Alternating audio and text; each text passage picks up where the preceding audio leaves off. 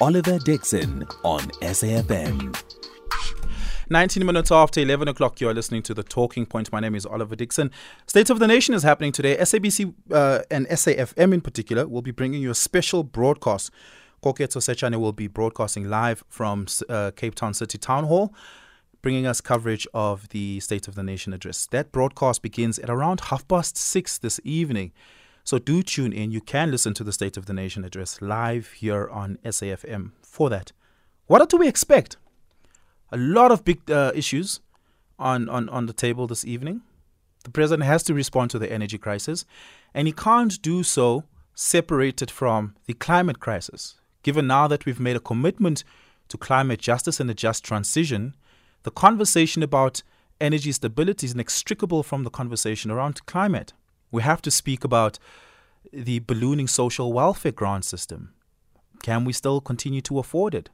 What does that mean for our tax brackets when the when the uh, Minister of Finance announces uh, later this month his uh, budget speech for the year?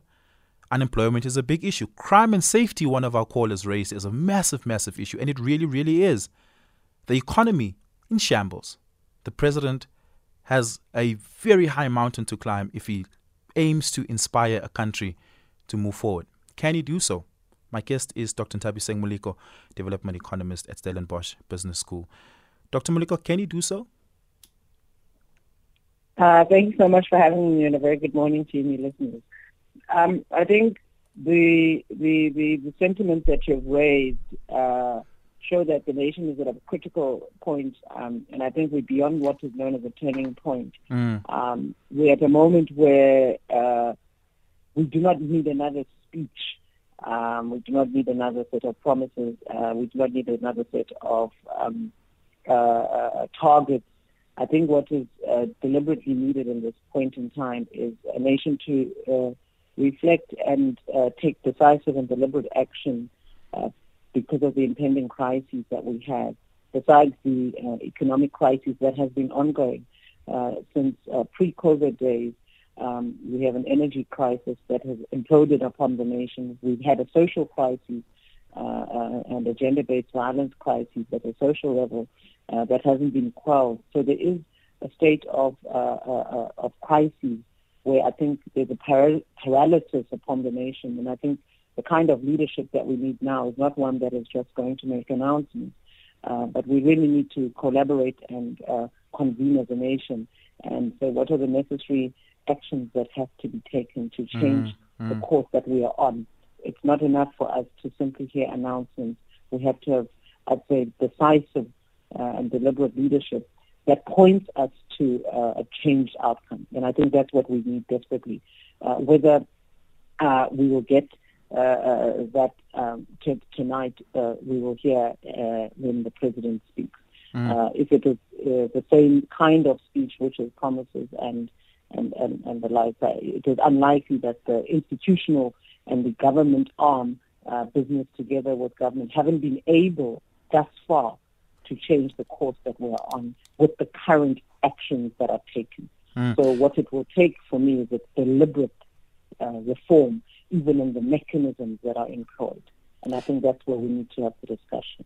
The president uses the term social compact as a replacement concept for reform, very honest, uh, very often. Um, he says, through a social concept, we will be able to change society. Yet, social and business partners haven't been able to, for five, six years now, agree on a social compact of any sort. Is does that point to an inability on part of President Ramaphosa to make this happen? Uh, one Let and me, two, what does it mean for the confidence that our social and business partners have in him as a leader? Let me let me let me take us a step back, Olivier, if you would allow me. When sure. you talk about the need to get the nation together in one place, in one mind, in one heart, my my view and my belief. I'm an economist. I'm a statistician. I teach statistics to students. Um, I'm a scholar, but I think that where we need to go as a nation is to take a step back and to reflect. I think this nation needs to call for prayer. I think we're at a time where, uh, when you recall, pre-1990, there was impending violence. Mm. There was a state of crisis in the nation. Uh, reforms did not look like they were going to happen. uh, until there was a speech that was made by F.W. de Klerk, who then took a different turn, even surprised his own colleagues uh, by the different turn that he took, and announcing uh, the release uh, at the time of uh, the former president uh, uh, Nelson Mandela. We are at a point in time where there's impending crises in the nation. Uh, there's impending um, uncertainty socially, economically, politically. Um, there is unrest across different pockets of society. The number of civil riots that have taken place, the strikes, you know, there is just an implosion that is happening in the country. And for us to simply continue along this trajectory, thinking that uh, the normal modus operandi is what's going to get us out is not sufficient. Mm. So my one thing that I would say, it's not about getting business necessarily with the president in a social compact. I would say the nation needs to answer and heed your call for prayer and really do what we did in pre-1990 in the late 80s where every family, every home was on their knees seeking divine intervention we do need natural actions that will then take us forward uh, because that is what will uh, uh, uh enable us to put together a plan, to put together a, for, a plan of action. But the lack of, I'd say, uh, collaboration, the lack of uh, ability to get solutions, the lack of willingness to look at the national interest and not at interests whether they're political interests, whether they're uh, uh, colonial power interests that are entrenched, whether it's business interests that are entrenched. I think every stakeholder has to go beyond looking at their own interests for the good of the nation. Uh, every uh, political party has to look beyond their own interests for the good of South Africans and the good of the nation. Uh, every pocket of society has to begin to look at what is in the interest of South Africa instead of their own interests. And so what has happened thus far and what you've seen from a, a socio-political uh, perspective is that each sector or constituency of society is looking at his or her own interests at the detriment and at the demise of the nation. Mm. And I think we have to step back and say what is required for South Africa to reunite towards one national goal. And I think we need a vision. And so the social compact, I think the reason why it hasn't yielded fruit uh, uh, the, the, the, there's a NEDLAC process. There are stakeholders that meet, and they're not able, even with the agreed goals and targets, to yield any momentum. Is because even the arm of the state, the government, which is supposed to implement, even business, uh, I say there's a disjointedness in terms of direction for the country and the mechanisms to take us forward. Uh, there's not a necessarily a collaborative approach uh, because each part of society is pulling its own way. So mm. my cry for, for, South Africa would be, let's go back on our knees. Let's pray and ask God to intervene and help us. Let's ask God to fix our hearts so that we can look at the interests of the nation and not at, of our own interests. Um, and that would be for me the first premise um, uh, that we need to do is to go back to the basics. Mm. Things are a real mess if I can put it. There is nowhere where there is murder. Everywhere there is murder. Everywhere there is poverty. Everywhere there is chaos. It seems there is such disarray. But I believe that there is a purpose for this nation. Um, and I'm strong proponent and believer that South Africa will reform, will be revived, will come out of this darkness that we are in. But we cannot continue along this trajectory at all. How useful? How outcome. useful is such a, a, a call to action politically, right? Given that. Uh, oftentimes, uh, they use morally charged words in, in, in, political speak, such as resilience and togetherness mm. and a call for prayer as a way of often pacifying people who are disgruntled with the status quo and not as a means to bring about a vision. You say there's a need for a vision. Uh, a vision is most useful when it's bottom up, right? But uh, we're in a situation where we do need a top down vision as well. We do need to know what is the vision for the country at the level of the governing party and the level of the president. Is there one, an identifiable one, or is, is it just a crisis of communication? I think that uh, prayer doesn't pacify. Obviously, prayer for me calls on people to reflect and to call for divine intervention, as well as reflect. Because the one thing that we need is to change first ourselves as individuals. I think from the leaders that we have, uh, the hearts and the, and the motives of our leaders need to be rechecked because the reasons why you have the outcomes that you have right now in the country, whether it's economically, we can talk the economics. I've got all the numbers I can share with you, all the economic jargon we can discuss. Uh, we can discuss the energy uh, available factor. We can discuss, you know, all the poverty issues mm-hmm. and why we're here. But the issue is that we're here because there is a man or a woman who has taken a decision against the intent of what is purported for this country. Uh, there is a man or woman somewhere, whether it's institutionally, whether it's from a policy perspective, whether it's from a business perspective, who's looking at his or her own interest rather than the interest of the nation. So mm. it, it, it, it's a real problem. It, it starts with the man or the woman, the individual herself. So I don't think necessarily to pacify people to say don't do anything. Rather, what I would say is that people need to start to rebuild. So when you are uh, uh, at a place and a point in time where you're calling for a divine intervention, for prayer, for people to reflect, is to say, we have messed up. Mm. That's the first point. We have gone the wrong path. Is to acknowledge that we have turned astray. We have done wrong. Because the problem in South Africa is that the reason why going in circles is there's no admission of guilt, if I can say it. There's no admission that we went wrong somewhere.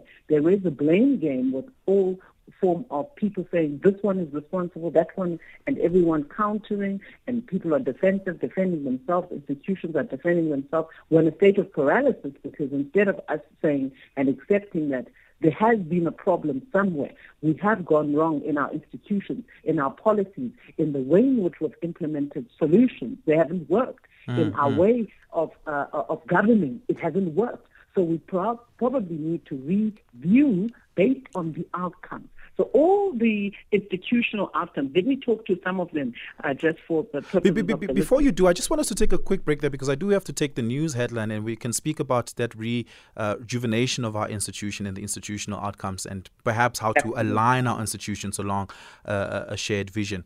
Uh, but it's half past 11. Dina Mutaung has your headlines. You are listening to Oliver Dixon on the Station of the Year.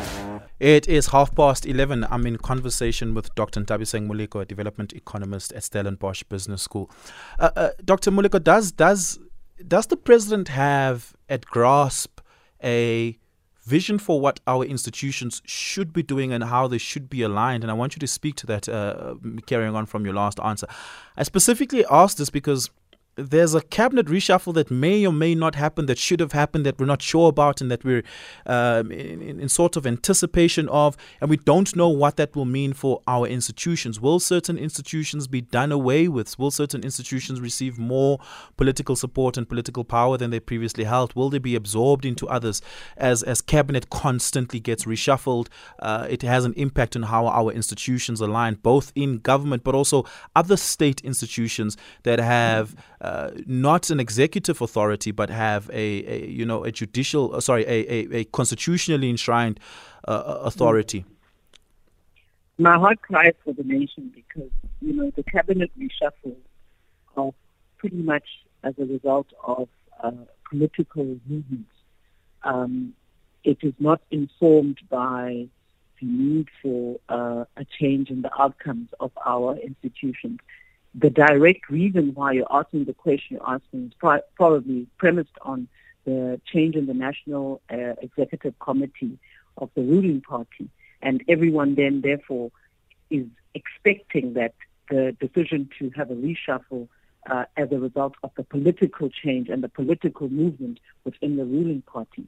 Um, for me, what should inform and even change who is appointed as the new cabinet would be those people who will propel us towards a change in the outcomes of where our country is. If we're talking about uh, changing tax revenue, you spoke about the tax base. If we're changing the outcomes from an economic growth perspective, I know you haven't mentioned that today, uh, our growth is lessening to almost 0.6, 0.7, less than 1% growth is projected for this year. Who is going to take us to a place where we have economic output coming from the different sectors and tiers of society, including the majority of South Africans are not there? You spoke about a social relief distress grant.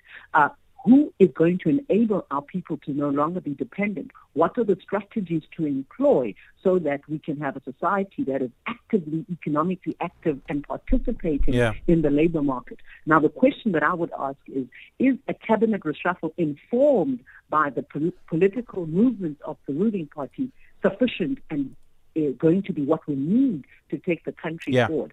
I would say the meritocracy argument uh, is where we need to focus. Is based on merit, who are the people that the president should put in place in these key positions based on expertise so that we can have people with merit meritocracy based uh, uh, uh, approach uh, rather than a political party approach. And i think that that for me is where there is a challenge. What we have seen is that the cabinet reshuffles do not inform the economic indicators or the concerns where the business a household or international market or financial markets have, it doesn't change the economic outcome. It simply changes based on the political uh, changes of the political economic environment. Um, and that does not change what South Africa needs. So for me, the question we need to ask is, who are the people that will take us forward? And the president should be able to appoint beyond those people who are within uh, the ruling party if they are not going to take us forward to the outcomes that we need as a country. And I think that's the discussion we should be having to say we cannot continue to be moving ministers as though uh, the policy directive of a country is not important. In fact, policy environment is so critical in the nation. It affects outcomes across government, labor, across the financial and international trade markets that those people we put there should have a key ability and shown merit that can move us forward. And you should be getting the best of the best. If you hmm. look at the Singaporeans as an example, let's go to micro level principles. They get the best people out of their education system, out of their, they pay them the, the best because they understand the importance of primary school education, high school education, and taking children through a, a proper education system where they mathematical and liter- literacy uh, levels are at the level where they can produce, where they can contribute to a society. In South Africa, it is almost that we do not concern ourselves at the highest level, at minister level, even at a principal level, at a micro level, when we look at our schooling system, uh, of employing those who have the merit and the capabilities to actually uh, give us the results that we seek. So I think that that is, for me, what should be underpinning a shuffle, a reshuffle. Yeah. Give us a call 086 000 2032. We'd like to be a part of this conversation. Let's go to the lines. Stembiso in Durban. Good morning. Uh, Hi, hi, uh, Oliver, and how is Dr. Mole presented?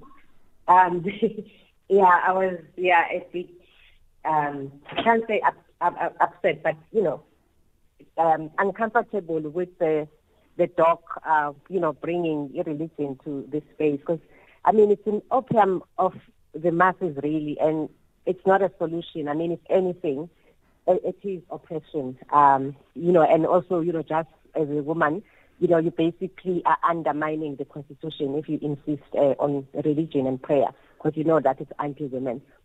And then, like in terms of the the the the the, the, the final, oh, and um, is the doctor the doctor who is on the planning commission in the presidency? Mm. Okay. Um, yeah, if you could clarify that as well, because I'm kind of now connecting the prayer, you know, with this thing that as intellectual and academia, once we move to the other side, you know, we tend to tone it down a bit.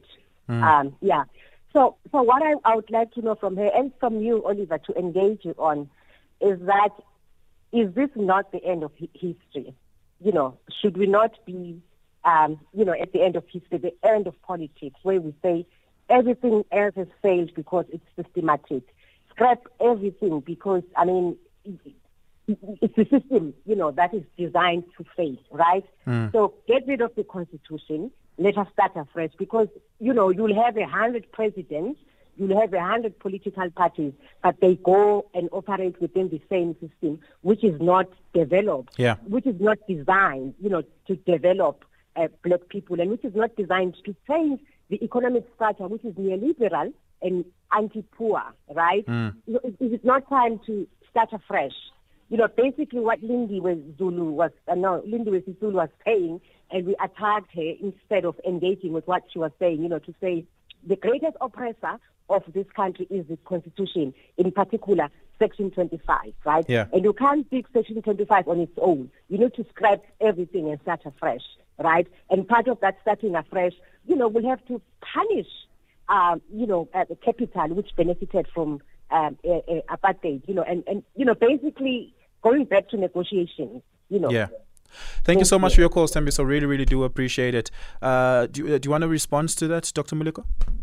Yes, if, if, if you would allow me, thank you so much for the for the comment from the uh, uh lady that uh, just called in. I think that uh, starting on the last point, um, if you go to when she talks about Section 25 of the Constitution, um, it's about the expropriation of land that she's talking about, mm, mm. and uh, how the issue of land reform in this country and the dispossession of the majority of the people of South Africa as a result of uh, the discriminatory laws um, has not necessarily been sufficiently uh, restituted. Um, the redress is not equitable and sufficient and adequate. So this, however, in the current dispensation hasn't taken place. And for us to change this, this is where I go back to the beginning and where for me, um, I, I, don't think I would necessarily agree that um, religion is the opium of the masses. I, I, do know that statement is used slightly across. Uh, my view is that where the problem begins is that when you look at how do we rectify some of these inequalities in South Africa, one of them, and from an economic perspective, we talk about the factors of production, land, capital, labor. Land is one of the instruments through which you can rectify uh, some of the anomalies in our labor market, in our, in our economic system, and so forth.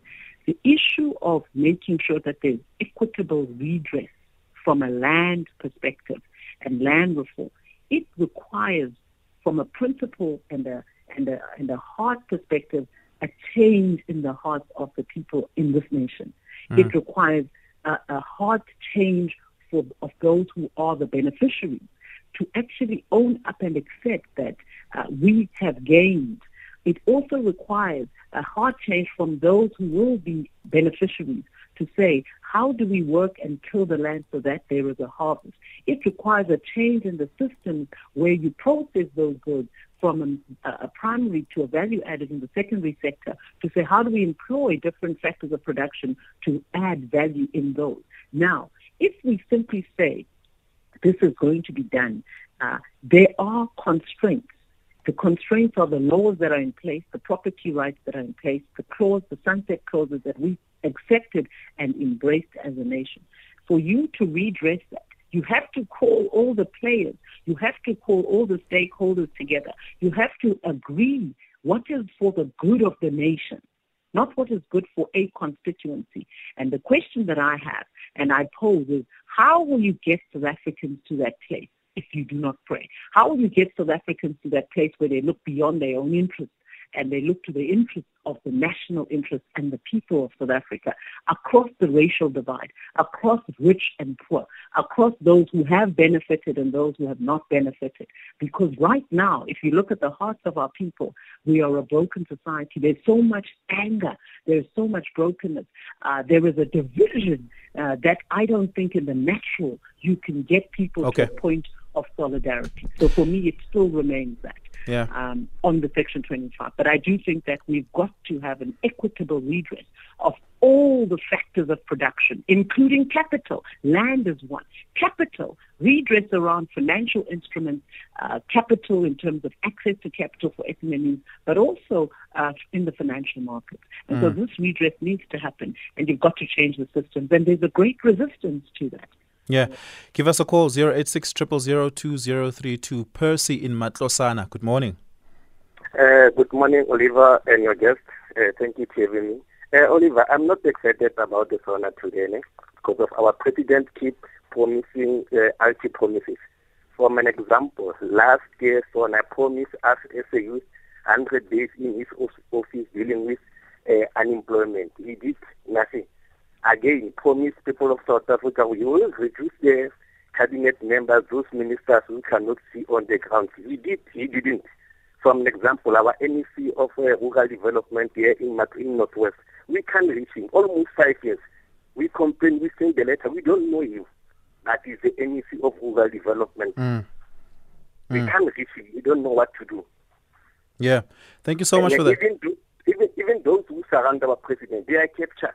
We don't know the report of Zondo is being implemented because of our chairperson of the ANC has been implemented of wrongdoing in Bosasa upgrade security. But he's there. Yeah. Percy, thank you so much for your call. Really, really do appreciate it. I'm going to have to leave it there. Dr. Nthabiseng Moleko, thank you so much for your time this afternoon. Really, really do appreciate it. Uh, Dr. Muliko is a development economist at Stellenbosch Business School.